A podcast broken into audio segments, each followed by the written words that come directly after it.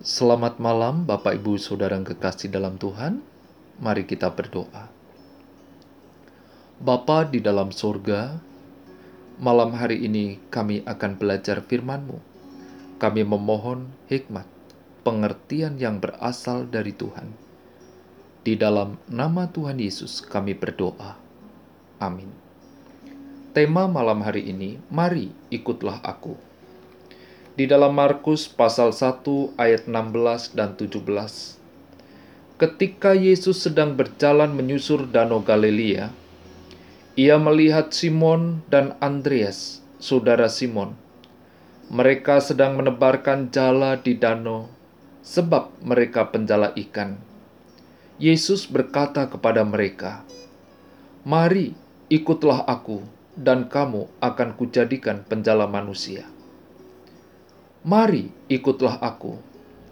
Arti ikut adalah menyertai orang bepergian, berjalan, bekerja, melakukan sesuatu sebagaimana dikerjakan orang lain. Pada saat Yesus melihat Simon dan Andreas, saudara Simon, mereka sedang menebarkan jala di danau, sebab mereka penjala ikan. Yesus mengajak mereka, "Mari ikutlah Aku." Kehadiran Yesus Kristus sebagai guru memanggil murid-murid. Kristus menaruh hormat kepada Simon dan Andreas sebagai penjala ikan. Panggilan yang Yesus lakukan kepada Simon dan Andreas ialah agar mereka mengikut serta mengenal Dia secara pribadi. Mengenal Yesus secara pribadi memberikan arti hidup yang sebenarnya. Paulus dalam Filipi pasal 3 ayat 8 dan 10 mengatakan, Malahan segala sesuatu ku anggap rugi karena pengenalan akan Kristus Yesus. Tuhanku lebih mulia dari semua. Paulus mengatakan yang ku kehendaki ialah mengenal dia dan kuasa kebangkitannya dan persekutuan dalam penderitaannya. Sebagai akibat dari persekutuan ini, mereka memimpin orang lain agar mereka mengenal Yesus dan diselamatkan. Kita memperhatikan Yesus menaruh hormat kepada Simon dan Andreas.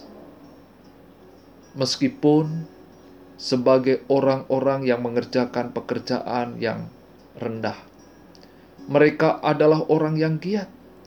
Mereka sedang menebarkan jala di danau sebab mereka penjala ikan. Yesus menjumpai mereka sedang bekerja bersama-sama. Kerajinan, persatuan, dan kebersamaan. Yesus melihat apa yang mereka kerjakan. Yesus berkata kepada mereka, "Mari ikutlah Aku, dan kamu akan kujadikan penjala manusia."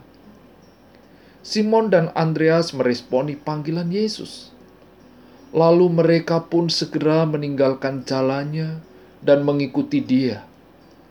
Ada penafsir mengatakan bahwa pertemuan ini bukanlah yang pertama antara Yesus dan para nelayan.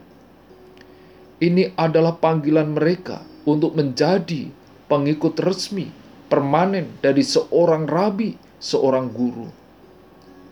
Yesus memanggil orang-orang biasa dan menjadikan mereka luar biasa.